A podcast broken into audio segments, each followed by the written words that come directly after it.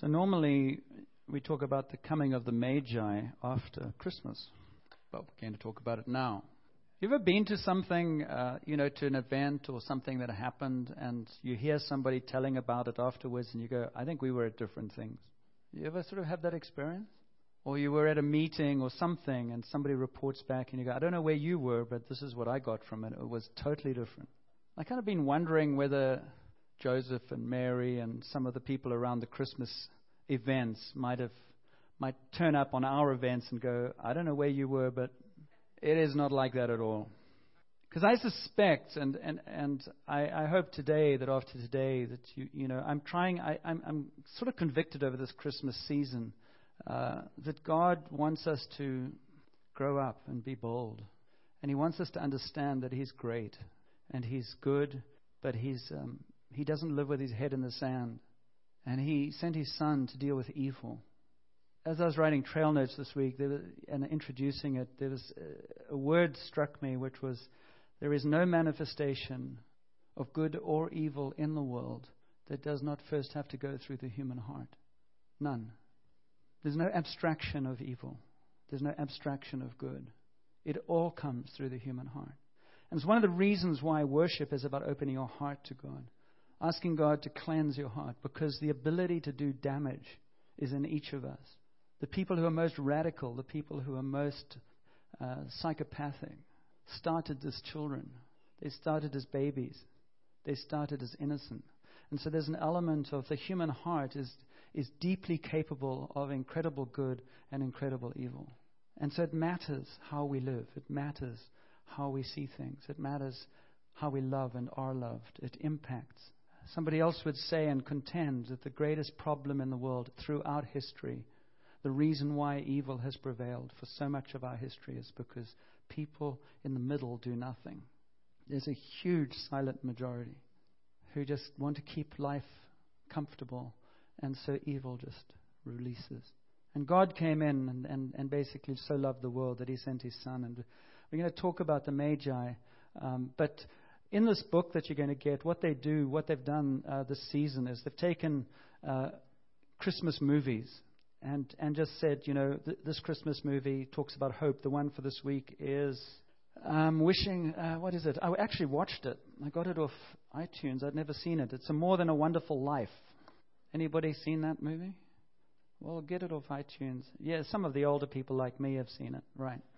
It's about, uh, who is it about? It's about a guy called George Bailey who uh, lives in this little town in the States and uh, he tries to do good and he tries to be faithful, and he comes up against some big exploiting uh, guy, and and he comes to the place. He has the nice home, and he has the nice children, and he comes to the place where he just gets despairing, and he goes to the bridge, and he's going to jump off on Christmas Eve, and he says, "Oh God, you know, I kind of give up."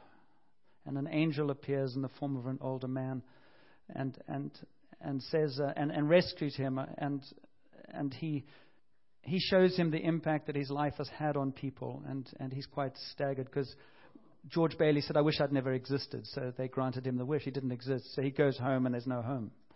And, and he goes to people who know, they know, he knows and they don't recognize him. And the, the point of it is that he's actually had a great impact. And, um, but the, why, they sh- why they're doing this is because people go back to these movies every Christmas and they get nostalgic about them. And, and it's about hope.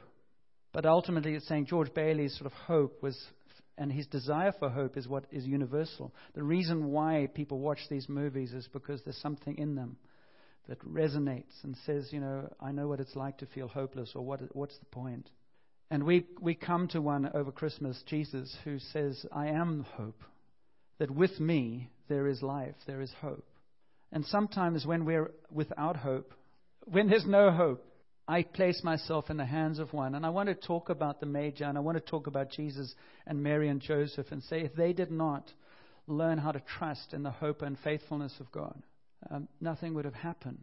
But I'm also speaking about it because I think we have this fantasy that knowing God means that there's never going to be trouble, or knowing God, it's easy for you because you are a pastor, or you are this, or you are that, and I'm just not like that. I'm not good enough. You know all that nonsense we speak disclaiming, I'm, I'm just not spiritual. I, I, I'm not in tune. And those are all lies. Let's just go to the uh, Magi and then we'll come back to some other things. The Magi were from the east and they followed a star to, the, to Bethlehem because they believed a king was born. This is what somebody said about them. You know, I grew up with, you know, we three kings of Orient are bearing gifts, we travel so far. And all the little children will walk in with crowns on their head, and um, isn't that sweet? And these kings came and they knelt at Jesus' feet and they worshipped him in the stable, which actually didn't exist. They didn't do that. The Magi came about 15 to 18 months later.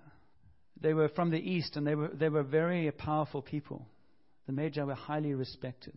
Um, I'll read because it's easier to do this on, on this.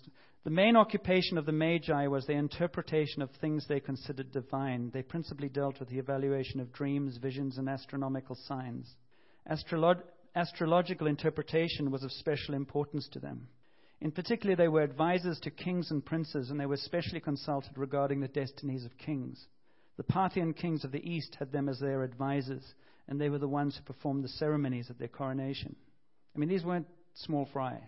This is interesting. Remember, this period t- was time was when astrolo- astrological interpretations made by first-class professionals were looked on as valid scientific indications of impending events. So confident was the Roman gov- government about such matters that some 60 years before, the Roman Senate ordered that all baby boys must not be allowed to live in 63 BCE, when astrological and prodigious forecasts had determined a king of the Romans was to be born. This early event would have been well known to Herod and the people throughout the Roman Empire. To secure its supposed validity in the opinion of the people at the time, Augustus Caesar was indeed born in that very year. Herod must have felt a great deal of uneasiness when similar prognostications, which means similar things were forecast. So when the Magi came into town, it wasn't in dressing gowns, it was a huge entourage of royalty. When they came into town, the whole of Jerusalem knew about it because they came with an entourage. They're probably 100, 150 people, camels and gifts and all kinds of things. They've been traveling. And so some, so you hear this and you go, wow, Jesus, they came because they saw the star and they came to verify. They're not even Christian. Christian doesn't exist at this point. But one of the things you get is God appeared to them because they were people who read the stars. And one of the things we're going to just think about later on, but, but be encouraged. God speaks to you in whatever language will get your attention. And because Jesus was coming for the whole world, he included, even in the message of his coming, those who didn't know him. But their hearts were open because they were looking for meaning. And they looked for meaning as best they knew in the heavens, in the stars. And so a star appeared that would lead them to the one who would be the revelation of the fullness of all the meaning they were looking for. As somebody says, wise men still travel. Signs of God are always to lead us to Jesus. And so these guys, they began, they, they moved and they've traveled to Jerusalem. And the whole of Jerusalem was a buzz about this entourage that had come. And people would say, well, this is a validation. God is bringing the scientists of the time to Jesus to verify that he is truly the Son of God. I think all God was doing was opening up the doors to all people of all persuasions. And so these men came and they came to, to, to Jerusalem and they came to see Herod. And Herod was very threatened by them. When he heard that they had come, they said, Where is the king? Listen to the detail. They saw a star and they followed it. They came to Jerusalem and they saw Herod, and the fact they had an audience with Herod and the priests and the teachers of the, the city meant that they had a, a lot of respect, held a lot of respect and influence. But they didn't know where to go. Some of us want blueprints into the future. You'll get the next step. Follow the star. Then ask for help. Read the subtext, it's powerful. Some of us are wanting God to lay out everything, but He says, Follow me. And when you need to know, I'll tell you. How will I know? I'll talk to you. I'll speak loud enough for you to hear if your heart is open. I'll speak through a friend, a book, a dream. Who knows? Trust me. And you'll get to the point where you just walk and you, you, you trust what will happen as it happens. So they came to Jerusalem and they asked. They didn't stay there and look for another star or say, what, what do we know? They went to Herod. And Herod didn't really know, so he got the leaders, but he was terrified because he was remembering what we had just read about 63 BC or something. And what does he hear? He hears threat to his identity, threat to his power. The Magi don't hear threats to power, they hear curious. And one of the things about the birth of Jesus is it does threaten your power The birth of Jesus, the announcement of God as Jesus, the announcement of God as real, threatens your independence and your ability to say, I want to be God. That's why it's preferable to keep the Magi in dressing gowns and Jesus in a manger, because I can still be God and just give him a nod and put it back in history. And so that when the Magi came into Jerusalem and they saw Herod, and then they uh, they were told by Herod after he had spoken to the teachers, he said um, he was going to be born in Bethlehem. Now, Bethlehem's only about seven miles from Jerusalem. And so when the Magi heard, they, they went and camped for the night, and then they went there the next morning. I remember when I, I spent five weeks there, I went down to Jerusalem, I mean to, to Bethlehem by bus to see a little Palestinian place called the, the House of Hope, which was an orphanage for Palestinian boys. I've told you this before, some of you. Um, and I got off the bus and walked across the street, and this guy was tapping along the road with a white cane, and a friend of his was on his shoulder. And I said to the friend of his, I said, Could you tell me where the House of Hope is? The blind man turned to me and said, It's just down the road about 100 meters. And I said, Only in Bethlehem. The blind man helps me to find where to go. And I went into this orphanage where there are three Palestinian women, all over the age of 70. One is blind, one is crippled, and the other one can hardly walk. And they run this orphanage for Palestinians.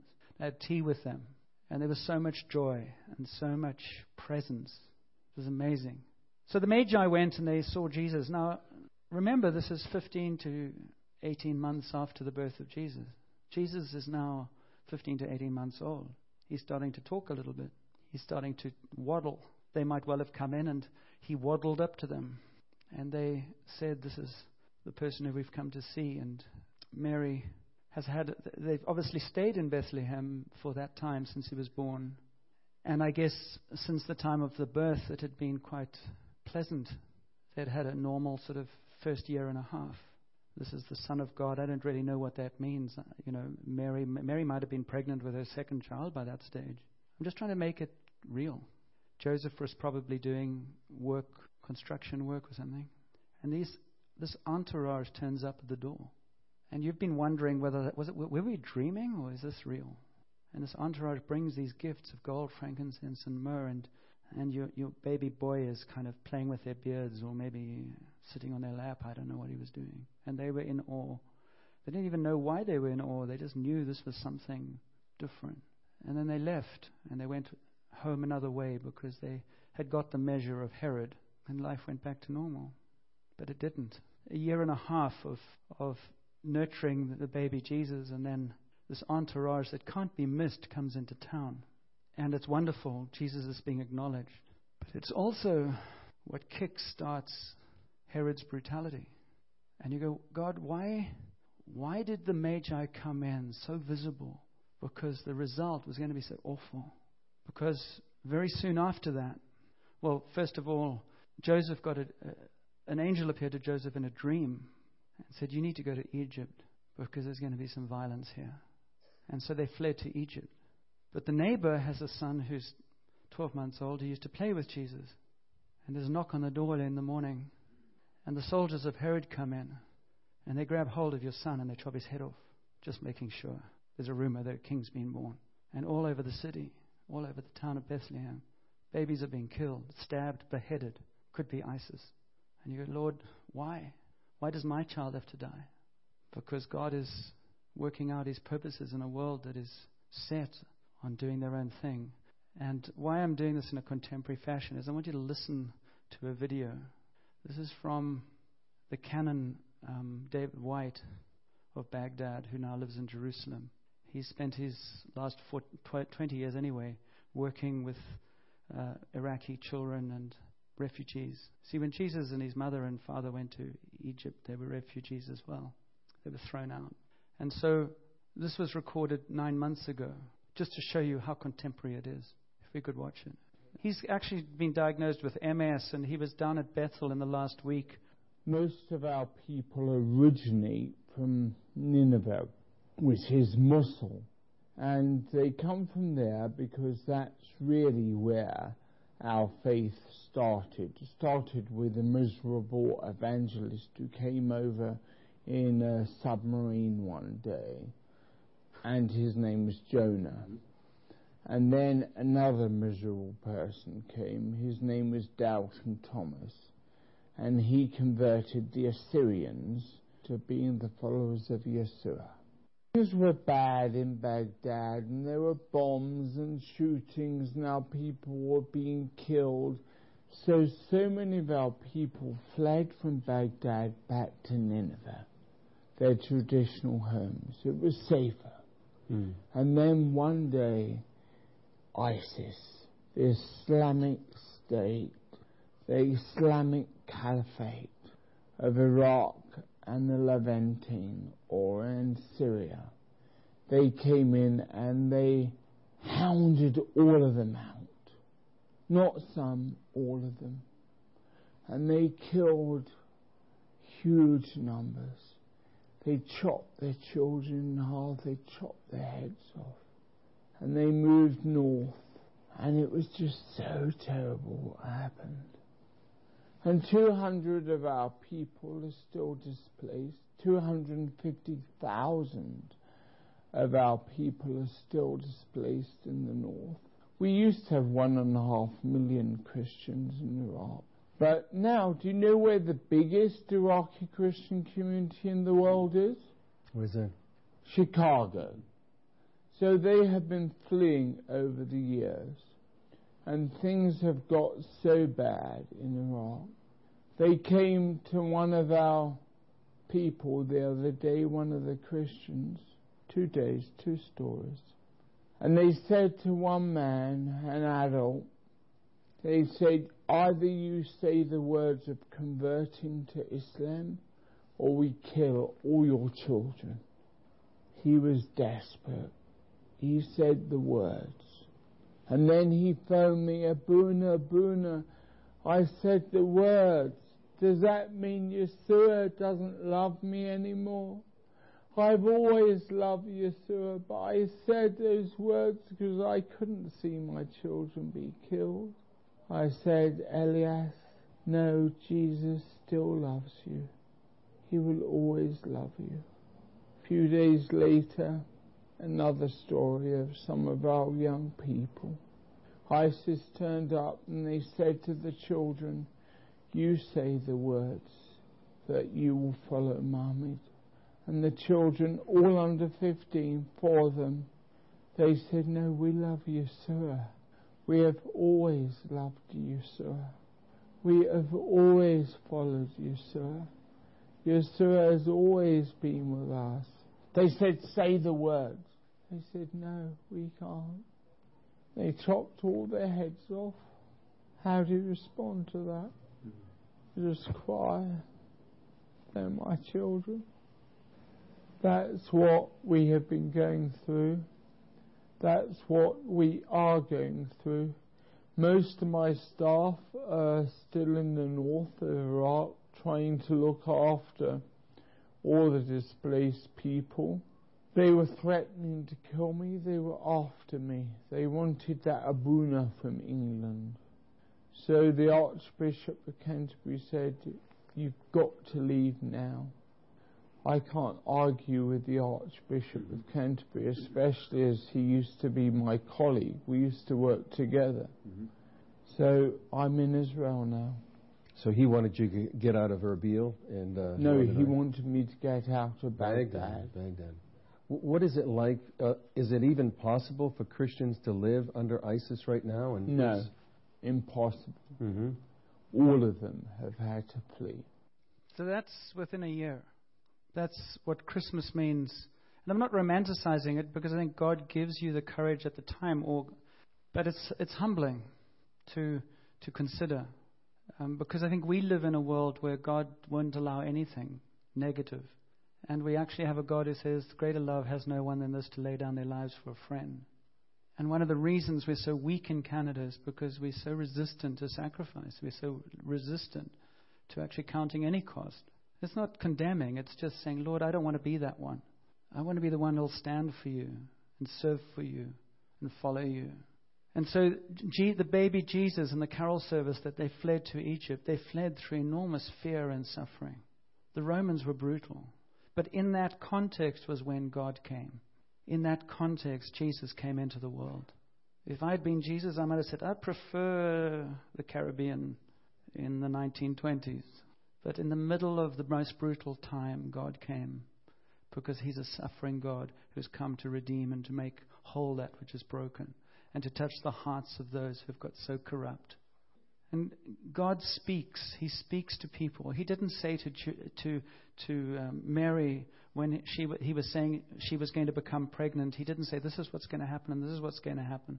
He said, You're going to trust me and I'm going to reveal it to you bit by bit. So our hope is in a God who is faithful. What happens if that means my head gets cut off?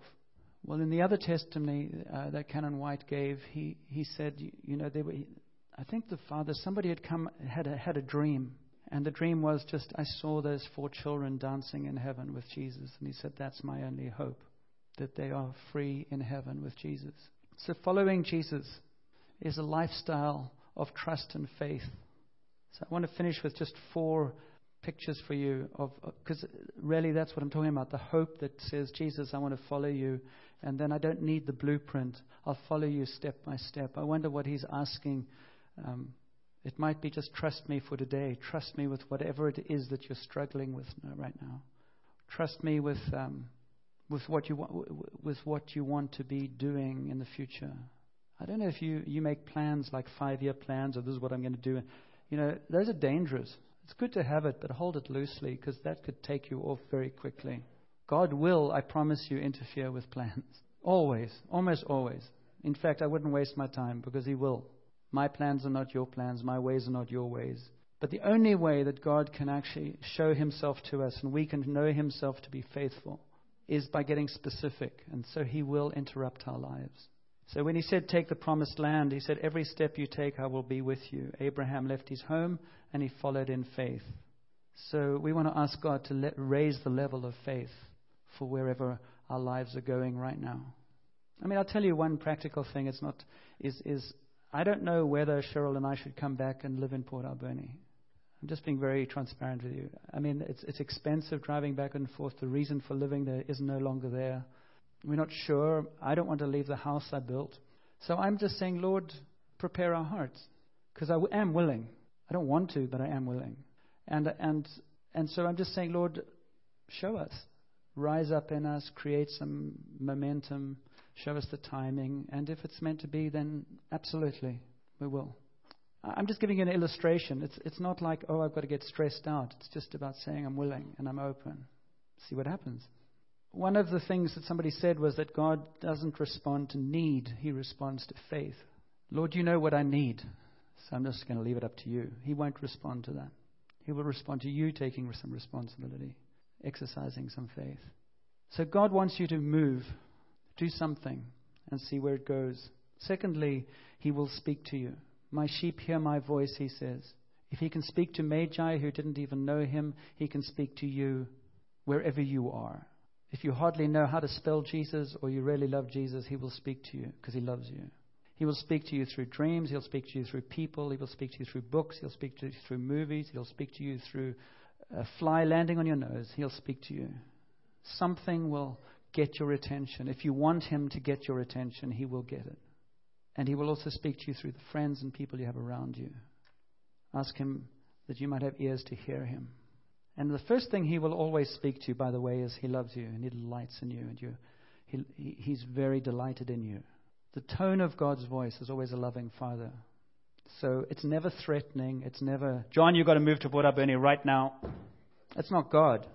It might be some of you, but it's not, it's not God. Maybe eventually it does. Who knows? I, mean, I wouldn't count it out completely.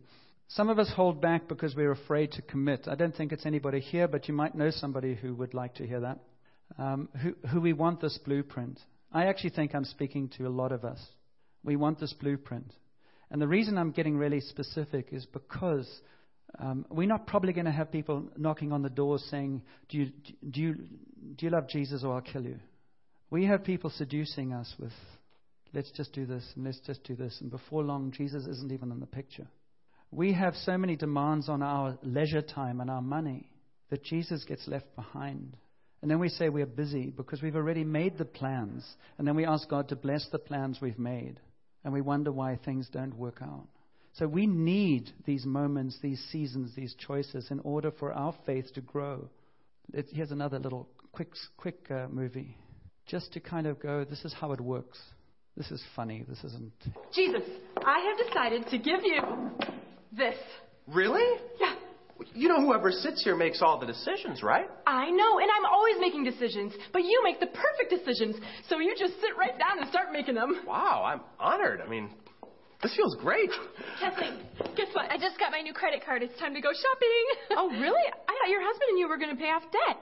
Oh, yeah. I mean, money's kind of tight, but I figured he doesn't have to know about it. So do you want to go with me? No. No? Why? Uh, what I mean is, uh, I don't know. Um, so let me check my schedule and then I'll get back to you. okay, yeah, give me a call. Okay. Kat, what's going on? What do you mean? Well, I'm kind of one cheek in it here. Look, I just want to make sure we're on the same page. You wanted me to sit here, right? Well, of course. And whoever sits here makes all the decisions? Right. So what's the problem? Uh, there's not a problem. I just, I don't know what I was thinking. Really, please, here, sit down. As long as you're sure. I'm sure. Okay. So let's start over. Okay. All right. Kat, I noticed that you've been losing your temper a lot lately. Right. So- okay, Jesus, you know what? I know what you're going to say, but um, see, You do? don't know the whole situation, you know? Oh, well, all I'm saying is that your attitude is a decision. Yes, of course, but I have a lot going on right now. Well, I know you're under a lot of pressure. Pressure, Jesus, you don't understand pressure, okay? This isn't working, Kat. What? We can't both sit on the seat.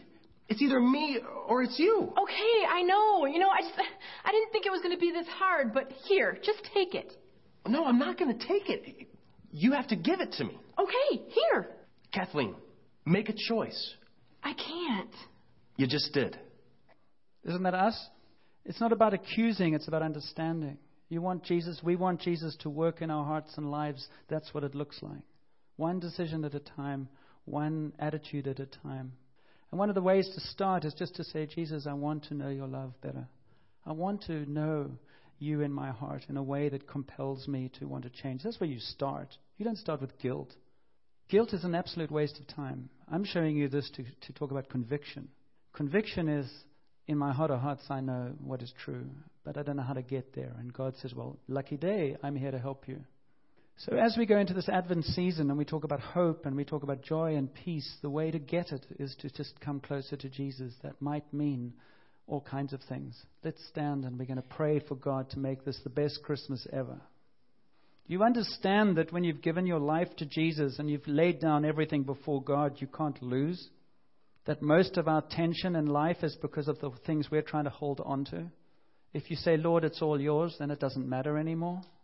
That went down like a lead balloon. That's how freedom comes. So, Father, thank you that you held nothing back when you became human. You gave up everything. And we thank you for your message through the journey of the Magi that you're a God who will even go through enormous suffering and violence because your love is so deeply profound for the world. We ask you to forgive us where comfort and expedience has become our measure of your love over our lives. That we think you, you love us when everything's going well and we're getting what we want. And we ask you to forgive us for sometimes being like spoiled brats. Lord, we want to be those who actually live for Jesus in a way that has integrity. Lord, show us where things get in the way, people get in the way, our attitudes and agendas get in the way. Help us to trust you more with our lives than anything. And so we pray for one another today. We pray for faith to rise up, that we would make journeys with you that we never thought we would. Because God's calling every single one of us to journey with Him, to trust Him. Let's go to the promised land. Let's go deeper. So call faith up to believe for what we don't yet see. A hunger in us. I call up a hunger in us that says, I want more, Lord. There's got to be more meaning. I want my hope to be in you. So, Father, I ask you to release the gift of faith over my brothers and sisters. Faith to believe. And hope that comes out of that conviction that you are faithful. So we bless faith in one another right now. I want to pray for hearing, that we will have ears to hear you. I speak over anyone who has the lie that God doesn't speak to me. I break that lie in the name of Jesus. Of course, He speaks to you. So I just pray that you would open up hearts and ears and eyes to hear and see you, and that you will bear witness by your Spirit in our lives and hearts that that is you speaking. Because something will rise up in us, will burn in us. We will just know that we know that you are speaking, and that you are good God who speaks. even when it's hard things. So, Father, will you unblock our ears? Unblock my ears that I would hear you. And will you also unblock the attitude in me that is afraid to hear you because I'm scared of what I might hear?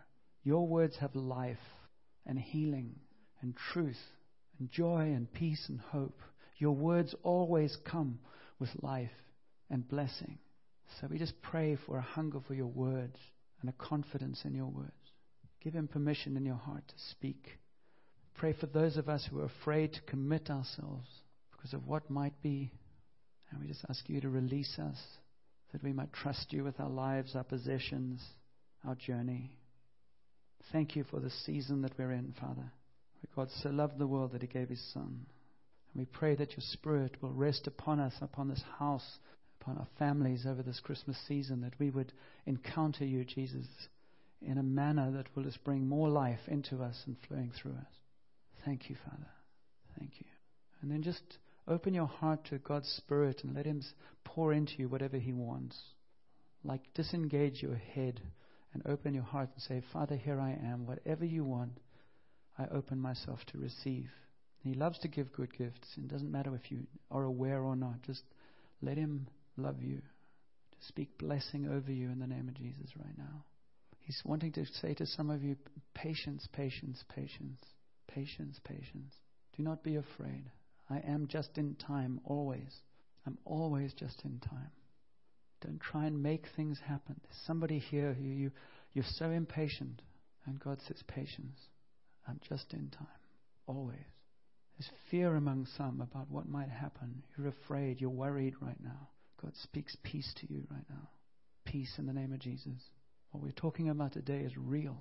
If you have to have your head cut off, I will give you courage to stand there and have it cut off. Don't be afraid of what you don't yet know. Trust me. Trust me. Some of you speak to God with the what ifs all the time. What if, what if, what if? Trust me. I will give you words when you need them. I will give you strength when you need them. I'll give you faith as you need it. Trust me. I am good. I'm faithful. And so, Father, we pray blessing and strength and faith to rise in this place over this Christmas season. That we will declare the living God by the way we live, our confidence in Him. And in a world that is so confused, a world that is so frightened, we will be those who stand bold, courageous, and firm. Because nothing is new under the sun. So thank you, Jesus. Let the worship, team come up and uh, just bless one another. Put your hands on people's shoulders next to you. Just speak blessing in the name of Jesus. No conversations. Just bless. Just bless, bless, bless. That God, Father, you will, rec- you will just release all that my brother or sister next to me needs.